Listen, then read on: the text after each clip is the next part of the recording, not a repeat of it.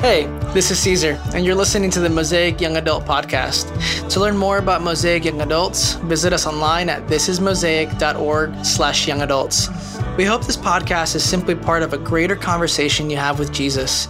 Enjoy the message. Acts 14, we're going to read verse 1 through 7, and then we're going to skip down to 19 through 23. Now at Iconium, they entered together into the Jewish synagogue and spoke in such a way that a greater number of both Jews and Greeks believed. But the unbelieving Jews stirred up the Gentiles and poisoned their minds against the brothers. So they remained for a long time, speaking boldly for the Lord, who bore witness to the word to the word of his grace, granting signs and wonders to be done by their hands. But the people of the city were divided. Some sided with the Jews and some with the apostles when an attempt was made by both Gentiles and Jews with their rulers to mistreat them and to stone them, they learned of it and fled to Lystra and Derbe, cities of Lycaonia, and to the surrounding country. And there they continued to preach the gospel. But Jews came from Antioch and Iconium, and having persuaded the crowds, they stoned Paul and dragged him out of the city, supposing that he was dead. But when the disciples gathered around him, he rose up and entered the city, and on the next day he went on with Barnabas to Derbe. When they had preached the gospel to that city and had made many disciples, they returned to Lystra and to Iconium and to Antioch, strengthening the souls of the disciples, encouraging them to continue in faith, and saying that through many tribulations we must enter the kingdom of God. And when they had appointed elders for them in every church, with prayer and fasting, they committed them to the Lord in whom they had believed.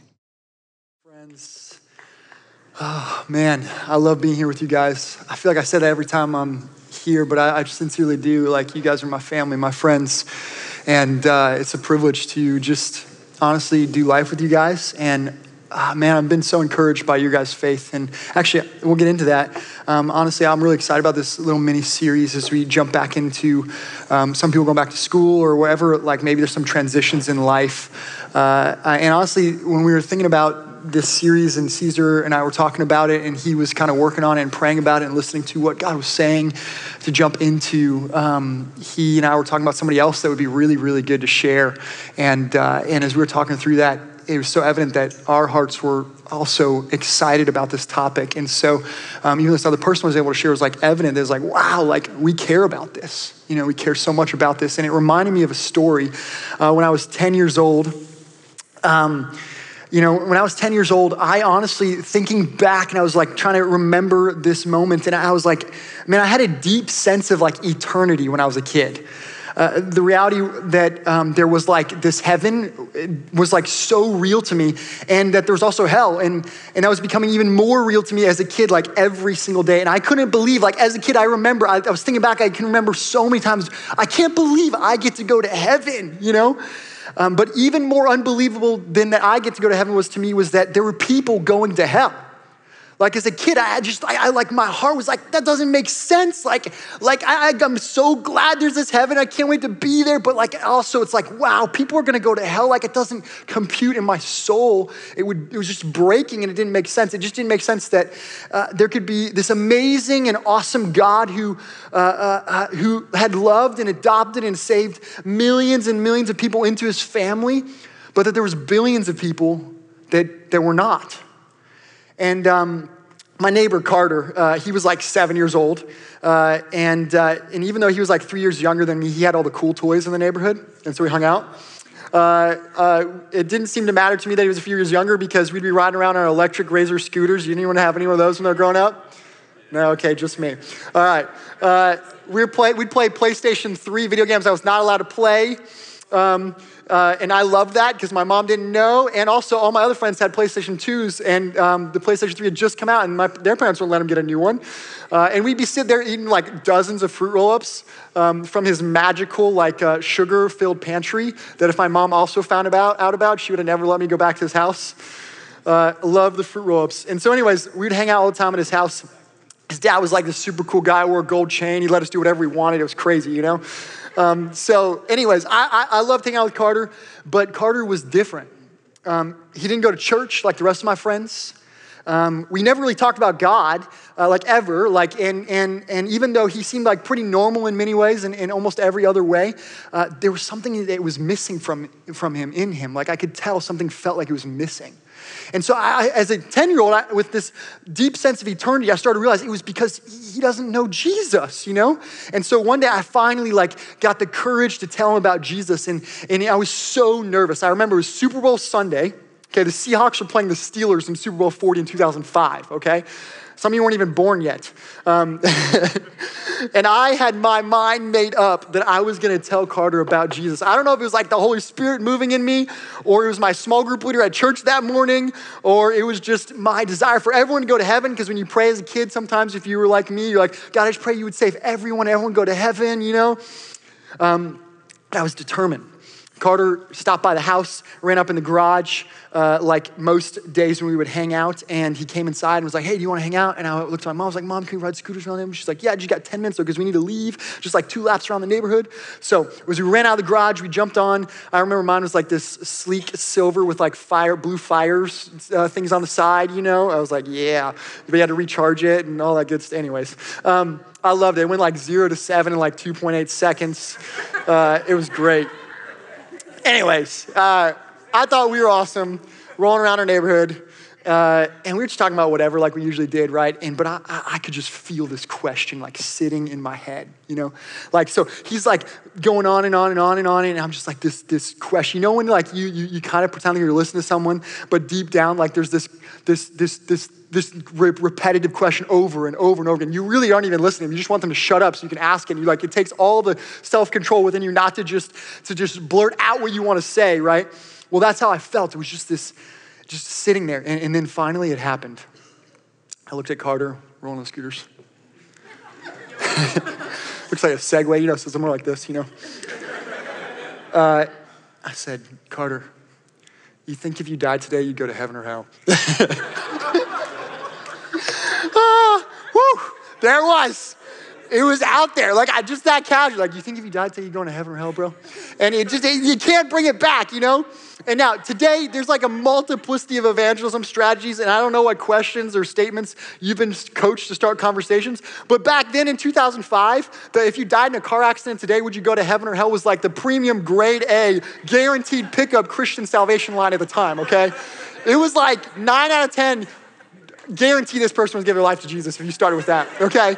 So, how fast culture changes. Now, if you even assume like that someone believes in heaven or hell, it's like you come off as ignorant. Anyways, Carter, he took the bait. He said exactly what my 10 year old self wanted him to say. This evangelism, Caleb, he said, heaven. And I was like, oh, I got him now. And I was like, why? Why you think you're going to heaven, Carter? As I eagerly. I wasn't that creepy, okay? It wasn't that creepy. Uh, uh, why do you think you're going to hell? It was more like, wow, why, you know? But in my brain, I'm like anticipating what I know he's gonna probably say. And I've got like my 19 points lined up that I like, I'm like, I'm ready, you know? Oh gosh, I had him now. I was ready with the bridge illustration in my pocket. It was gonna go down.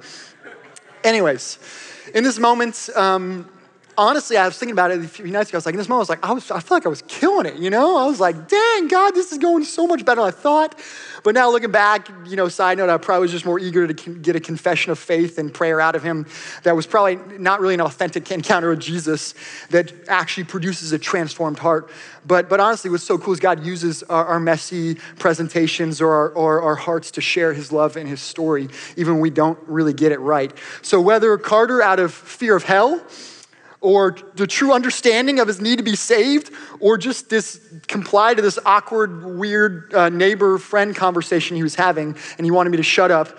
He accepted uh, uh, Christ and he prayed the prayer, and I led him through the prayer of salvation, sin, right? That all I knew at that time um, that, that, that most of the evangelical churches would, would pray. And honestly, that's like it's like the thing I was thinking about was like we should be celebrating that because Carter, Carter gave his life to Jesus. Um, and honestly, we could spend hours dissecting like this case study of 10 year old evangelist Caleb sharing his faith with cool neighbor Carter. Um, but I really want to focus uh, on what really happens next here. um, as soon as this like awkward prayer moment ends, which truly, like, side note, I, am really was the other night, like, sitting in, um, in the office I was at um, uh, on the chair, kind of like crying, praying for Carter. Because I was like, dang, I haven't thought about Carter in like 15 years, you know? I was like, God, I don't know if that was real. I don't know if he actually was saved in that moment. I, I, I don't know, like, what a transformed heart really like looks like in the sense that like I can't confirm that he was saved or not in that moment, right? So I was just crying and praying. I was like, God, I pray just like that was real. Also, I pray if it wasn't real that you're pursuing him right now. And so that was so such a cool moment of like 15 years later. Um, what God does, the fruit of evangelism, right? You don't even realize it. But, anyways, as soon as this moment was over, right, I smiled at Carter and I, I, pulled out my favorite line. I was like, the angels are throwing a party in heaven for you right now, bro. This is exciting. You know, that was like always the coolest thing to me as a kid when someone gave their life to Jesus. Like, you could say that. It's like in the Bible. Um, anyway, so I turned my scooter around and uh, I rode back home. and, uh, uh, anyways, my family was in the car. waiting patiently, but also frustratingly because we are late for the Super Bowl party. And, and what happened next is I, I, I, I rode my scooter up in the garage, slammed it in there, sprinted back to the car, opened the middle door to our suburban, and I jumped in, and my whole family of like seven people in there, and I just unashamedly screamed, Car's going to heaven, y'all! You know? And like I just am so excited at 10 years old, you know?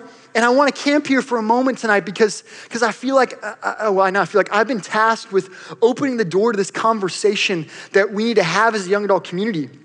Where, where really, where is our passion for seeing people saved going? Like, where's that passion? Where's it gone? Like, I believe God truly wants to open the floodgates of our hearts here, as Caesar just prayed. And, and, and, as we step into the scriptures here, I think God wants to open our hearts up to his desires. And, and although we're not going to be able to, to cover exhaustively the nature of this topic in, in the scriptures, because they speak to it all over the place, um, what I do know is that, uh, uh, like, I think that God wants to, to remind us of his heart. And I, I believe we can at least hit God's heart here tonight, and, and He wants to interweave ours with His and lead us into renewing our desires and our thoughts in this extremely important eternal matter. Now, I don't really want to ask this question out of a posture of condemnation because I'd be condemning myself. This is more out of just renewing conviction.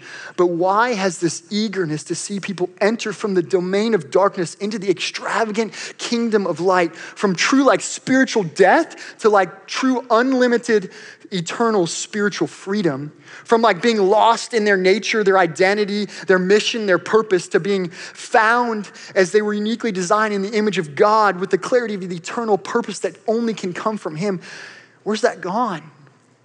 That desire for the lost to be found.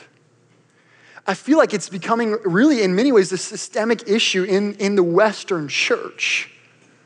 In our, uh, our country, where growing up, honestly, when I reflect on that, it seemed like there was a lot of other problems in the Western church.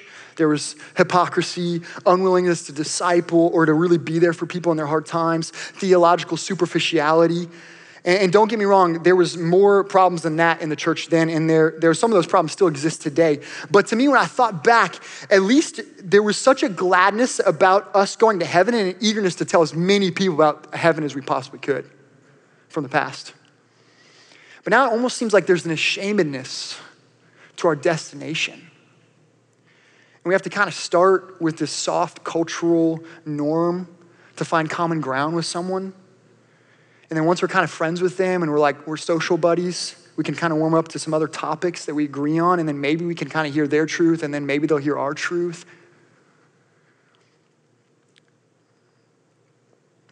I feel like it's crazy how just thinking this week myself, how I'm like, how have I gone from 10 year old Caleb who just wanted Carter to know Jesus so badly and the joy that came from him, even his response, to where it's like, oh, man, I, I almost feel like I'm, I'm, I'm battling on, on fronts that don't even matter as much, you know? Feels like I'm battling on cultural frontiers that I'm trying to win other people over in our secular society. Um, when without Christ, it doesn't really even matter that much. Like, I feel like I feel like our culture, this is not just me, but I feel like our culture can be uh, creating uh, a desire to win in these cultural battlefronts that are happening right now, which the problem with that, without Jesus being the central, that without the gospel being central there, they're really just creating moralistic deists, um, which are basically people that, that do good because they don't want to be bad people. And the problem isn't that, the problem is that moralism is not our answer. The church isn't uh, seeking moralism. Moralism isn't the gospel right? Um, and, and honestly, I love how GotQuestions is article speaks to this on moralistic deism. It says this the real problem is that moralism is not Christianity. Most people who hold these beliefs are likely to identify themselves as Christians when in fact they're really just living to glorify themselves. Being moral isn't the gospel. See, like if I'm a good uh, person, it doesn't make me a Christian. And not being like being a, being a Christian is being someone who's immoral, needing a savior who paid the price for our restored relationship with our creator and is renewing our, our, eternal purposes again so that one day we get to fully enjoy relationship with him in eternity and that we get to give the glory to him and not to ourselves and that honestly by the power of his spirit we graciously get to be placed within um, his family so that we can live by his standards in obedience for, for, for his glory and our joy. That's the gospel. That's the gospel. And so often I feel like as Christians, we're fighting this tug of war over moralism in our society and we can keep spending hours. We can keep spending hours fighting over these topics, and because they're, they're like, I, am going to read this because this is important sense. We can keep spending hours fighting over these extremely important social, moral, economic, philosophical, and even scientific stances that truly shape the fabric of our society. But truly, to what end? Because right now we're just being rejected, canceled, branded as ignorant, and are losing our voice in society.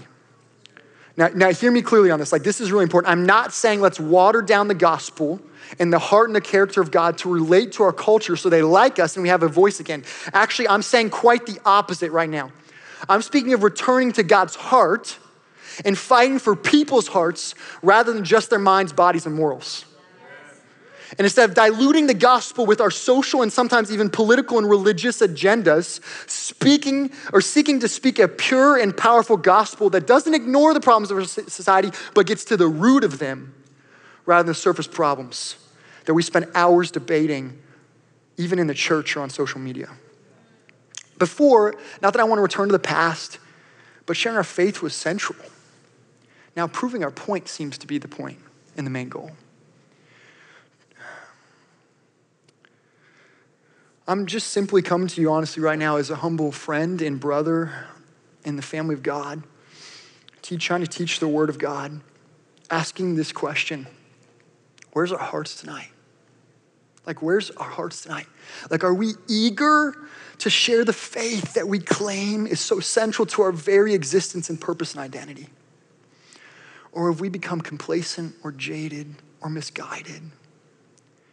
You know, when I think about eagerness, and I think about a person that was eager to share in the faith, eager to share the gospel, I think of the Apostle Paul from the New Testament like clearly God's character and the reality of the grace of the gospel and the urgency of the eternity coming was moving and motivating Paul every single day of his life. Now, he was not perfect. We know that. He shares about his weakness, he shares about his struggles, he even shares about his weariness, but still, there was this eagerness that he clearly had that every day could be his last, and he wanted someone else to know Jesus to the point of his death, even, right? And so there's this one story that just baffles me when I read it. I remember reading about nine years ago or so in Acts, and I'm just like, what the heck? This is unbelievable. And it, baffles my mind because it goes so counterintuitive to what I live like, right? And it also compels my soul to God's heart, to this eagerness again. And so we already heard it tonight. Jen read it, but let's flip there right now if you have your Bibles to Acts chapter 14. I love this story. Now, um, the Holy Spirit has moved um, Paul and Barnabas um, uh, to leave from Antioch, which Antioch was this huge hub of Christianity, right? And they, they, uh, Barnabas and Paul were there in Antioch. It was kind of the central place where the churches were being spread out and planted from there. Actually, if you go just really quick, uh, uh, uh um, what's happening in this cultural moment is that Jesus has ascended up into heaven, right? The day of Pentecost has come. He said, Now go and make disciples. And the Spirit has come, rested upon the disciples. Now they, in that moment, preach the gospel, and over 2,000 are out of their number. And the church goes from like 500 people to 2,500 people in one day, right? And, and, and the gospel does exactly as Jesus promised it would do. It spreads. When the gospel is preached, it explains our reality. So when people hear it, like, whoa, I, was reality of life I was missing. So when you hear it, it's like, that makes sense, right? And the gospel also transforms our hearts, and that's what we crave, right? So the gospel is being preached, and lives are being changed, and, and, and literally the church is exploding in Jerusalem, and then people are being sent out and planting churches, right? But then persecution happens, so the church kind of like is like, do we go underground or do we keep going? But but God continues to move even amidst persecution. People are dying left and right, but it doesn't matter. Like lives are changing, right? So like literally physical lives are being lost, but spiritual lives are being gained over and over and over again, which is so cool. The church is growing faster than it can die, which is so crazy to think about. And one of the people that was a part of persecuting the church was Paul, right? Also known as Saul. And, and Saul Paul, he, he had that radical encounter with Jesus just a little short after a while that he was murdering Christians, right? Stephen, he was there approving of Stephen's murder, right? Acts chapter 6 and 7. And then Jesus meets him. And, and I think it's partially because of the radical transformation that happens in Paul's life. He cannot help but in the discipleship he encounters with Jesus and the other believers to just start sharing his faith. And it's happening left and right, left and right. There's such an attuneness to the Holy Spirit. There's such an obedience to God. There's such an eagerness to know Him and to follow Him. And so the church is exploding. And Antioch is kind of this hub. Like, like a lot of people are being sent out there. And some of the, the believers, some of the, the elders are gathering and praying in Antioch. Actually, let's just read it. Chapter 13. Listen to this. Verses 1 through 3. I'll just read this. Now, they were in, in the church at Antioch, prophets and teachers. Barnabas Simeon, who was called Niger, Lucius of Cyrene, Manaen, a lifelong friend of Herod the Tetrarch, and Saul it's really important to stop right there. These are like four different total social statuses, political uh, spaces coming from, right? You got Saul, who was like a Pharisee, right? So, like, he's got that background. You've got a member of the household of Herod, right? A friend of Herod's, right? Like, that's crazy because Herod was a part of the persecution, right? Um, and then you've got also different, like, so many different backgrounds. I just love that about the early church, and I love that ultimately the gospel is that, that he, God transforms anyone from anywhere and brings them into the same family. And that's what's happening here. So while they were worshiping the Lord, verse 2, and fasting, the Holy Spirit said, Set apart for me Barnabas and Saul for the work for which I've called them. Then, after fasting and praying, they laid their hands on them and they sent them off. Now, flip the page to chapter 14, right? So, Paul and, and, and uh, Barnabas are traveling. Some amazing, miraculous things are happening, right? Unbelievable. And then we pick up the story in Acts chapter 14, um, verse 1, okay? So here we go. Now at Iconium, right, that's the city, they entered together into the Jewish synagogue. Oh, pause real quick, this is really important. Paul uh, eh, had this kind of system that he would do uh, when he would evangelize, okay? Like he had a plan in his evangelism, which I think is really cool. Like sometimes it's just spirit led that God just leads us to tell someone about Jesus or leads us to, to pray for someone. But oftentimes God uh, uh also moves in us to think and strategize and plan and be strategic at work or at school, right? Uh, it's not always just like impromptu. And so um, Paul eh, had a, a plan that he would go into from town to town. He'd go to the synagogues, right? When he'd move into a town, he'd get there and he'd go to the Jewish synagogue and he'd reason with the Jews first from the Old Testament because he knew the Old Testament better than anyone. He was one of the rising uh, Pharisees. Like he knew the, the Old Testament in and out, and he could reason the, the fact that the Messiah was Jesus through the Old Testament better than anyone. So he would go to those synagogues, but oftentimes, whenever the gospel was preached, which every time the gospel was preached, there's a, there's a response, right? And whenever there's a response to the gospel, it's, it's either rejection or, or reception, right? Like you either reject harshly or even just nominally, like, ah, I don't know if that's for me, right? Or there's reception, right? If full on reception, like, I'm ready, I'm diving in, or like, I think I'm ready, you know? Whenever the gospel is preached, it demands a response. And so in these Jewish synagogues, that would be what would happen. Paul would preach the gospel to the Jews, and some of them would respond by rejecting, saying, No, no, no, you're, you're messing up our religious understanding, just like the people would respond to Jesus right? This is not good. Like, what are you doing? Like, you're wrong. And some of them even try to kill him, right? Or some would respond in, in belief, right? The Spirit would uh, uh, regenerate people's souls and they would be added to the faith in the family of God. And they would be like, whoa, Jesus is the Messiah that we've been waiting for. And so this happened town to town, right? And then they go into Iconium. This is going to be the same thing is going to happen here. Verse 1 They entered Iconium together into the Jewish synagogue, and they spoke in such a way that a great number of both Jews and Greeks believed. Praise God. Amen. Those people are going to get to party with in heaven, which is kind of cool. I mean, it's crazy. Think about it. those people right there. We're going to get to see them in heaven. Anyways, verse 2. But the unbelieving Jews stirred up the Gentiles and poisoned their minds against the brothers. So they remained for a long time, talking about Paul and Barnabas, speaking boldly for the Lord. They're eager to share the gospel, who bore witness to the word of his grace, granting signs and wonders to be done in their hands. So even though there's rejection, God is being kind to them and, and, and, and allowing amazing things to happen. But the people of the city were divided. Some sided with the Jews and some with the apostles.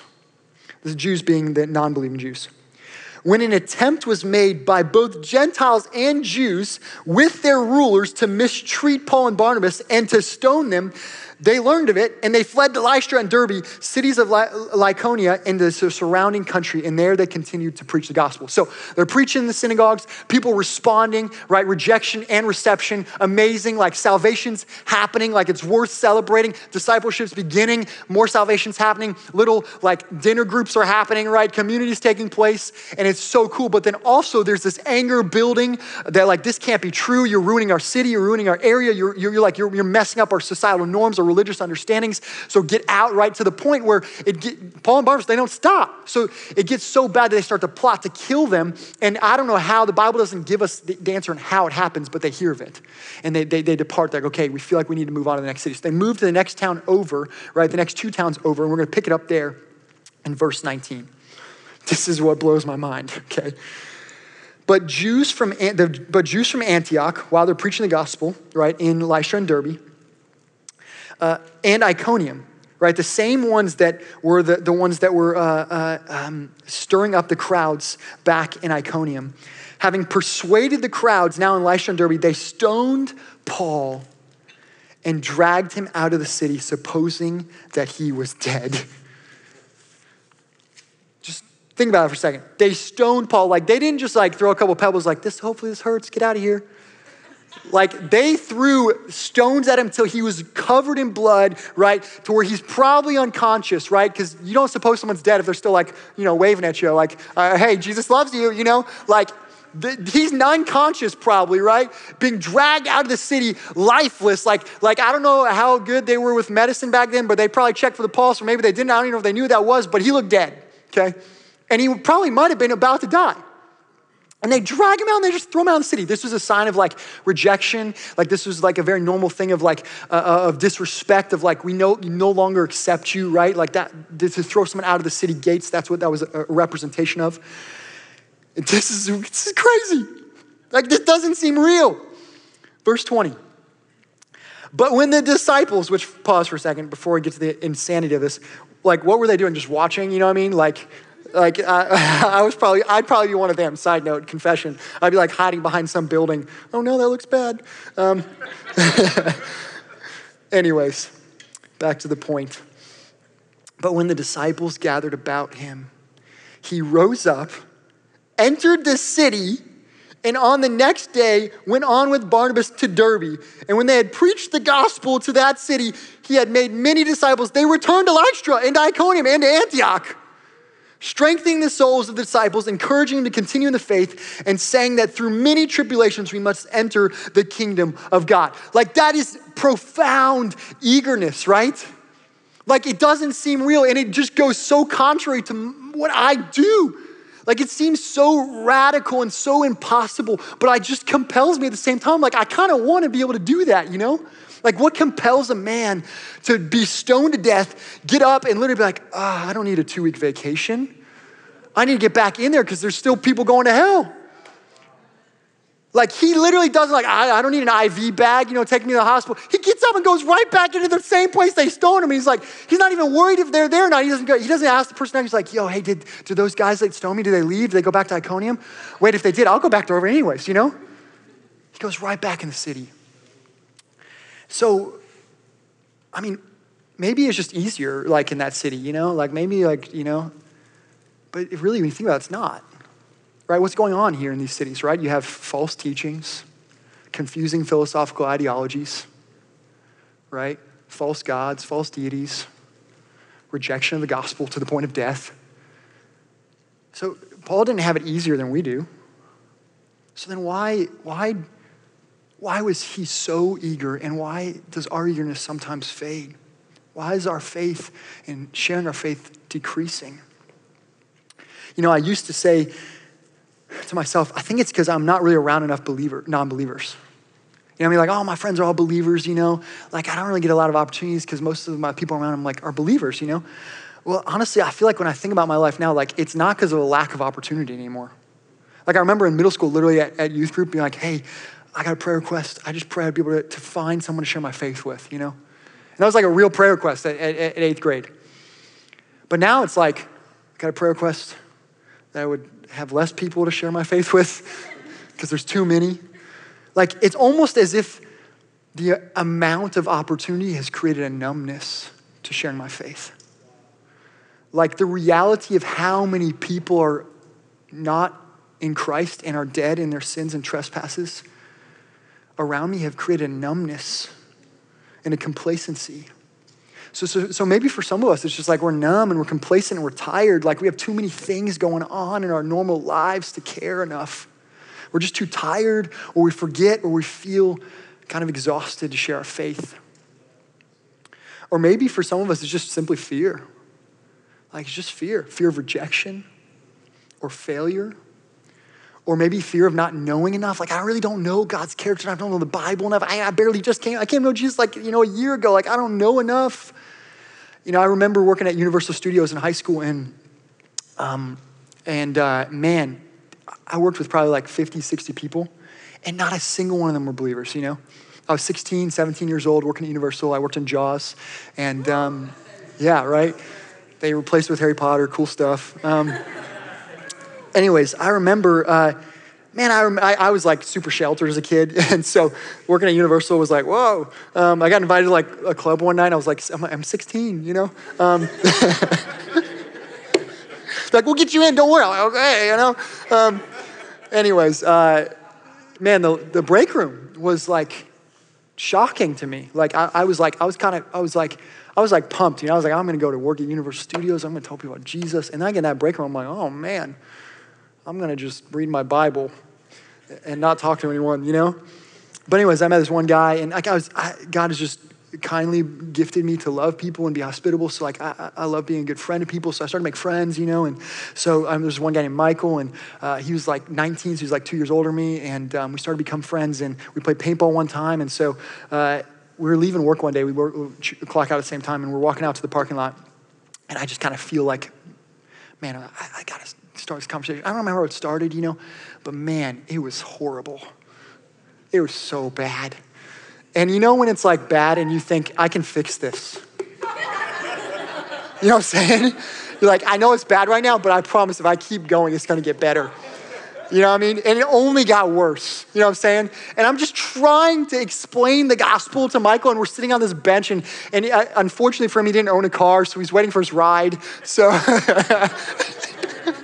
and so I'm like, I, I don't know why I didn't think to drive him home. Anyways, um, it was so bad. It was so bad, man. Like I could just feel it. And I, you know, when like the person's eyes are glazing over and they're going, uh huh, uh huh. And like just because we're maybe friends, he's not like telling me I'm an idiot and like blowing me off, you know? And that just like discouraged me so much, you know? Gave me a fear to not want to share with any other coworkers because I didn't do a good job. I did it wrong or he didn't respond and he didn't get saved. And so it created fear in me. You know what?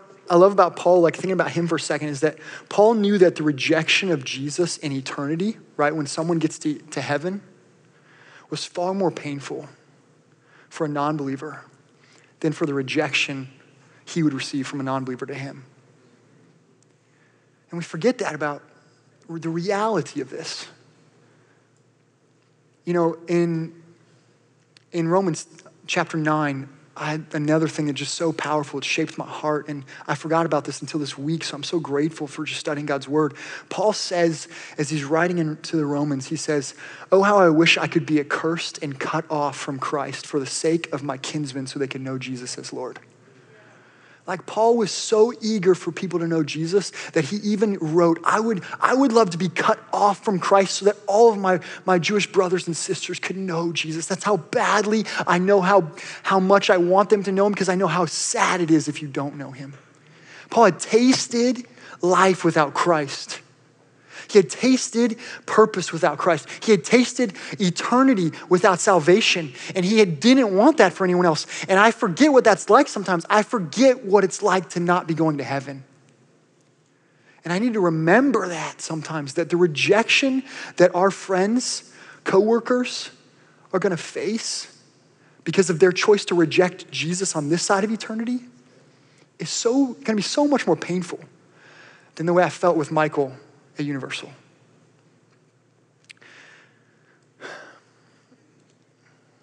Also, something that one of you guys reminded me of that I was so grateful for. reminded me last night that success is not defined by the result, but rather our obedience. Right? So, like, you can't fail when you're sharing Jesus. Right? You fail when you don't share God's heart because there's a lack of obedience there.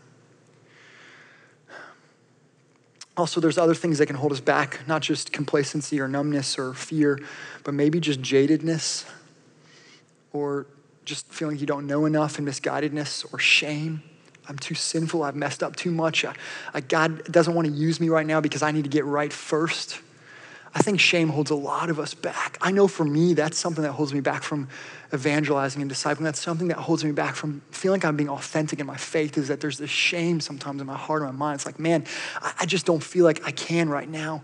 I don't even say that out loud, right? It's just a subconscious shame. And I think God wants to free us from that. That's the whole point of the cross, right? That there's no condemnation in Jesus Christ so that we don't have to live in shame, so that we don't, not, we don't feel like we're held back from sharing our faith. So, I mean, what's the answer here, right? I think when you look at Paul's life, when you look at Jesus' life, when you look at the other believers' lives who were willing to give up their lives for the sake of the gospel, when you look at each other's lives, like I see this in here too, this is not just in the Bible, I see this in this community, I see this in you guys. That we, have, we need a greater view of heaven to overcome our, our lack of desire. Like a, a more heavenly uh, mindset to renew our minds with. I get so caught up in my earthly means and purposes and goals that I sometimes forget what I really live for and whom I'm really a citizen for.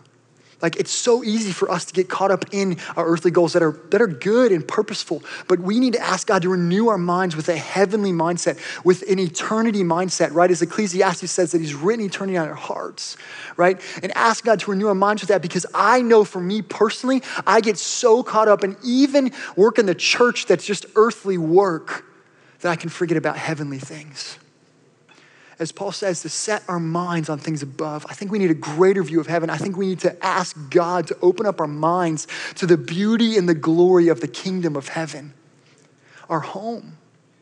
And when we see that as our home, we'll start to desire more here on earth for other people to go home with us one day.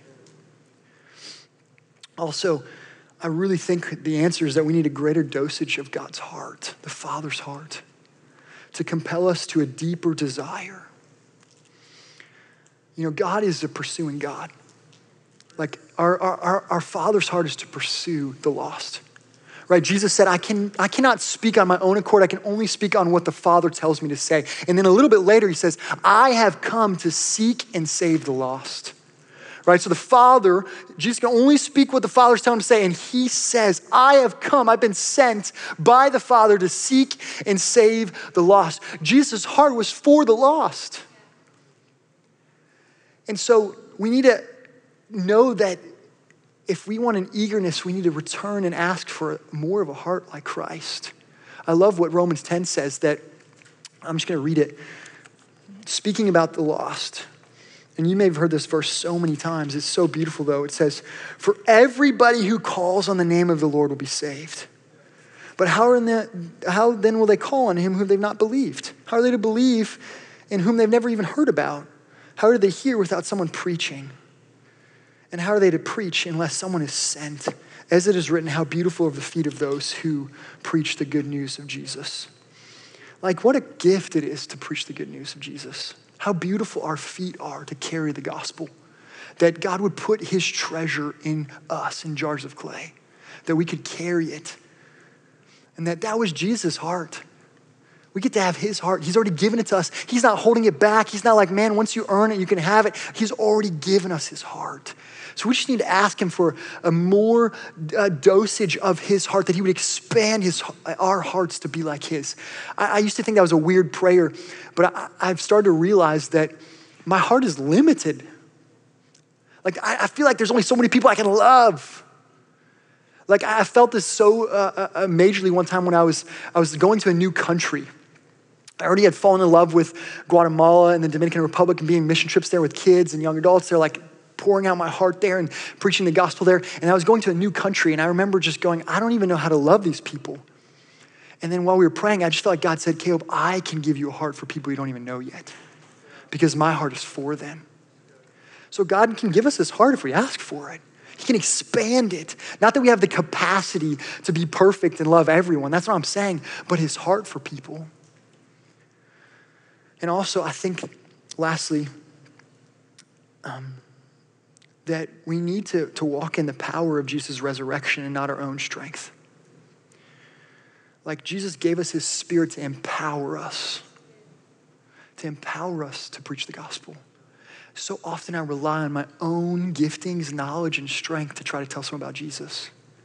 And I'm really not relying on him. I look at Acts and I look at what happens here with Paul and Barnabas. Man, that was a reliance on the Holy Spirit. That's not a reliance on yourself. That's a reliance on the work of Jesus that he resurrected from the dead. And so, man, like Paul knew if Jesus could resurrect from the dead, then I can feel this physically defeated right now, but it doesn't mean I can't go back in and start preaching the gospel again. So, honestly, just a few practical things to kind of close up here. I was told practical things are good, so I'm putting them in here. I'm not always the best at practical.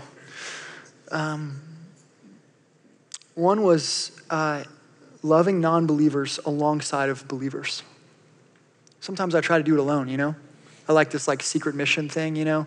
It's like, oh man, I'm gonna go to this restaurant every Tuesday night and have dinner there and that person gets saved. And that's special, you know what I mean? But man, there's something about when two believers commit to seeking and loving on someone who doesn't know Jesus. It's pretty cool. That's why Jesus sent out the disciples in twos, not one by one. Another one that has just blown me away, practically speaking, is put stories in front of your eyes. Like we were made to experience stories, right? And a lot of times we only put our own story in front of our eyes. So, how are we going to love people and share our faith if we only have our story in front of us? But man, when someone's brokenness is sitting right here, your heart breaks because God's heart is inside of you. When you just willingly put stories in front of your eyes over and over again, you start to have God's heart more and more and more, and you're compelled to love people the way Jesus loved them. So find stories. Seek out hard stories. Don't shy away from them. Look for them. And God will give you an eagerness to share our faith. Another one, this is really practical. I can't believe I'm saying this. Schedule it. Truthfully, how often do you schedule thinking about non believers and investing in them? We really don't do that. We schedule other things, right? Like, what if just like once a month we just like put in our calendar, like, I'm gonna pray for and I'm gonna just kind of walk around Publix, not weirdly, um, but. you know I mean? Like, you know what I mean? You know what I'm saying? Like, you, you can make it awkward or weird, right? Like, I'm actually grocery shopping, but I'm grocery shopping with intention, okay? Looking for, listening to the Spirit that maybe I could talk to someone who wants to talk. Maybe you go get a massage with this, this guy, right? Because clearly he wants to talk about Jesus. Massage envy, Winter Garden, right, Caesar? No? no, I don't know. Schedule it. I don't You can schedule it. Anyways, also, this one's so good. Remembering that the gospel is for believers as well as non believers. That's so encouraging. Like, it's not just for the lost, right? The gospel's for you and me every day. I need to be preach the gospel every day. I have gospel amnesia every day. Like, can you preach the gospel to me? If you're good at preaching the gospel to me, I promise you, you'll know how to do it to non believers around you in your workplaces and in your lives. Yeah, so there's a couple things. There you go. Anyways, um, when I was originally tasked in preaching this topic, one of you guys, whom I love, shared this brilliant idea of having like a panel and sharing some testimonies of evangelism and sharing faith, because there's a lot of stories in this room of people's lives being changed, that people in this room have shared their faith. And honestly, I was so excited about that, but just because of time, uh, I didn't really have time to really properly prepare that and do that well. So honestly, if your desire, if you're sitting here and your desire is kind of to step in more, like God's already starting to stir your heart and you're kind of ready to be in more obedience, you're like kind of like, why are we still here? Like, let's go, you know? Like first things first, like just go to him right now and just just ask him to increase that desire. Like it's desire that produces habit a lot of times. So ask God to just produce that desire and you come to him humbly and his spirit will guide you like seriously don't let like ping pong tonight or twisty treat or or or whatever's kind of come after this to draw your heart away from the desire you might be starting to feel right now that the scriptures and the spirit of god is giving us and then secondly back to the point about what i was saying about someone asking to maybe share stories tonight there are amazing stories of inspiration and transformation and, and, and, honestly, just incredibly gifted individuals in this room that would love to talk to you more about it and connect with you. So if you're kind of getting eager to share your faith more, there are people in this room that would love to talk to you about it. Like they they bleed sharing about their faith. They probably would be like Paul if they were stoned, they would keep going. You know, like I'm not quite there yet, but some of the people in this room are like that. Okay, and you might even know them already. Okay. So go to them. They would love to pray with you, cry with you, listen to you, challenge you, share scripture with you, dialogue with you, like, like talk about what's holding you back, fear or apathy. They would love to. There's plenty of people in this room. And honestly, this is not by any means of like exalting any individuals, but rather acknowledging the spirit and the gifts that he's he's emboldened and given passion to. So I'm just going to acknowledge a few people in this room that I think that if you if you know them, you should, you, and God's putting this on your heart, connect with them. So uh, if, if I na- raise if you raise your hand, if I, I, I name you real quick, John Ludwig, where are you at, John? Lewis Nash time. Where's Lewis at? Yes, Lewis. Lewis Nash time. Uh, Michelle Clark. Where's Michelle at? Michelle. Fitzempty. Where's Fitzempty at? She left. Okay, she's preaching. She's evangelizing out there somewhere. Uh, uh, who else did I write down? Um, uh, Serena. Where you at, Serena? Yeah, Serena's back there. Um, Blaine, where you at, Blaine? They all sit on this side of the room. What the heck? It's like, there must be non, non-believers on the, no, I'm just kidding. I'm just kidding, I'm just kidding, I'm kidding, I'm kidding. That was a joke. Um, seriously, if you saw them, raise your hand, connect with them. But I, I also want to make this point really clear. Honestly, the greatest evangelist in this city might be sitting right next to you right now, and I didn't name them, okay? Uh, so if you know someone who clearly has God's heart in this area and they have a passion for sharing their faith and it just oozes out of them, like don't limit yourself to these four people, okay? Like, I don't know everyone in this room. And so, God might have gifted different people in this room so tremendously with His Spirit to share their faith. And so, it might be the person sitting to you right next to you. It might be you. And so, like, I, I just only know them, and that's who came to mind. And so, honestly, let's share testimonies. Let's share stories. Let's, let's encourage and inspire one another by our love for one another and by our love for the lost. And that this community would, would add to its number because people are being saved. So I don't know where you find yourself tonight. I don't know if you're complacent. If you are, ask the Father to fill you with eagerness, and He will. Are you jaded like I can be? Ask the Father to soften your heart, to be like His sons. Jesus was never jaded, and He will give you a compassionate, broken heart. Are you misguided? You feel like you don't know enough? Ask the Spirit and He will give you wisdom. Ask God that He will make it evident where you're lacking in knowledge and give you direction and provide people in your life that will disciple you in the areas where you feel like you're lacking. Are you fearful?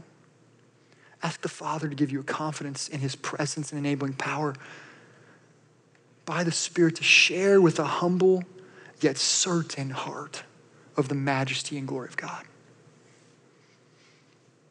Let's pray. Father,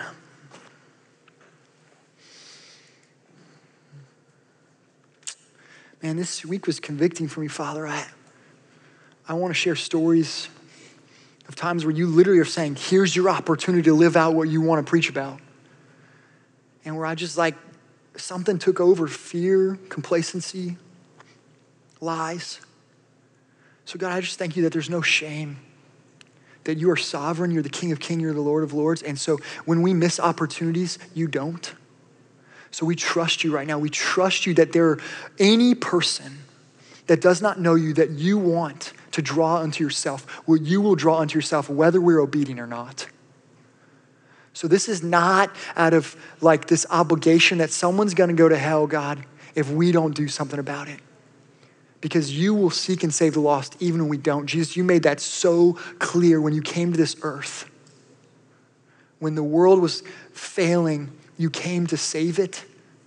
But yet, there's such a privilege, God, that we get to partner with your heart such a privilege that we get to share in your heart, that we get to share this faith that we claim is so, so certain and so central to us. And so, God, I pray for a deeper longing for your heart. I pray for a, a, a more ferocious confidence in the gospel, God.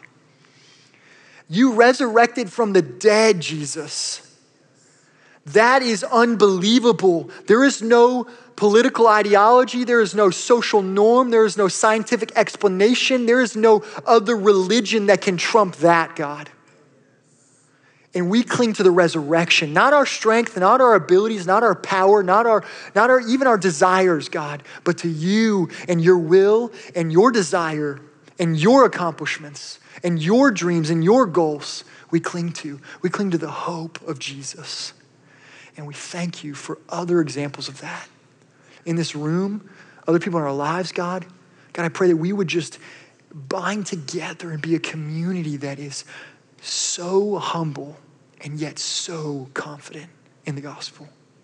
And God, I just pray specifically for a moment for those who this is their last Thursday night for a few weeks or months, that you're sending them, God. I think you're sending God you sent Paul and Barnabas. You knew that was going to happen in Iconium and Lystra and Derbe, but you sent them anyways because you were adding to your number through Paul and Barnabas. And you're sending people out of this room back to schools, back to workplaces, or even just to our homes tonight.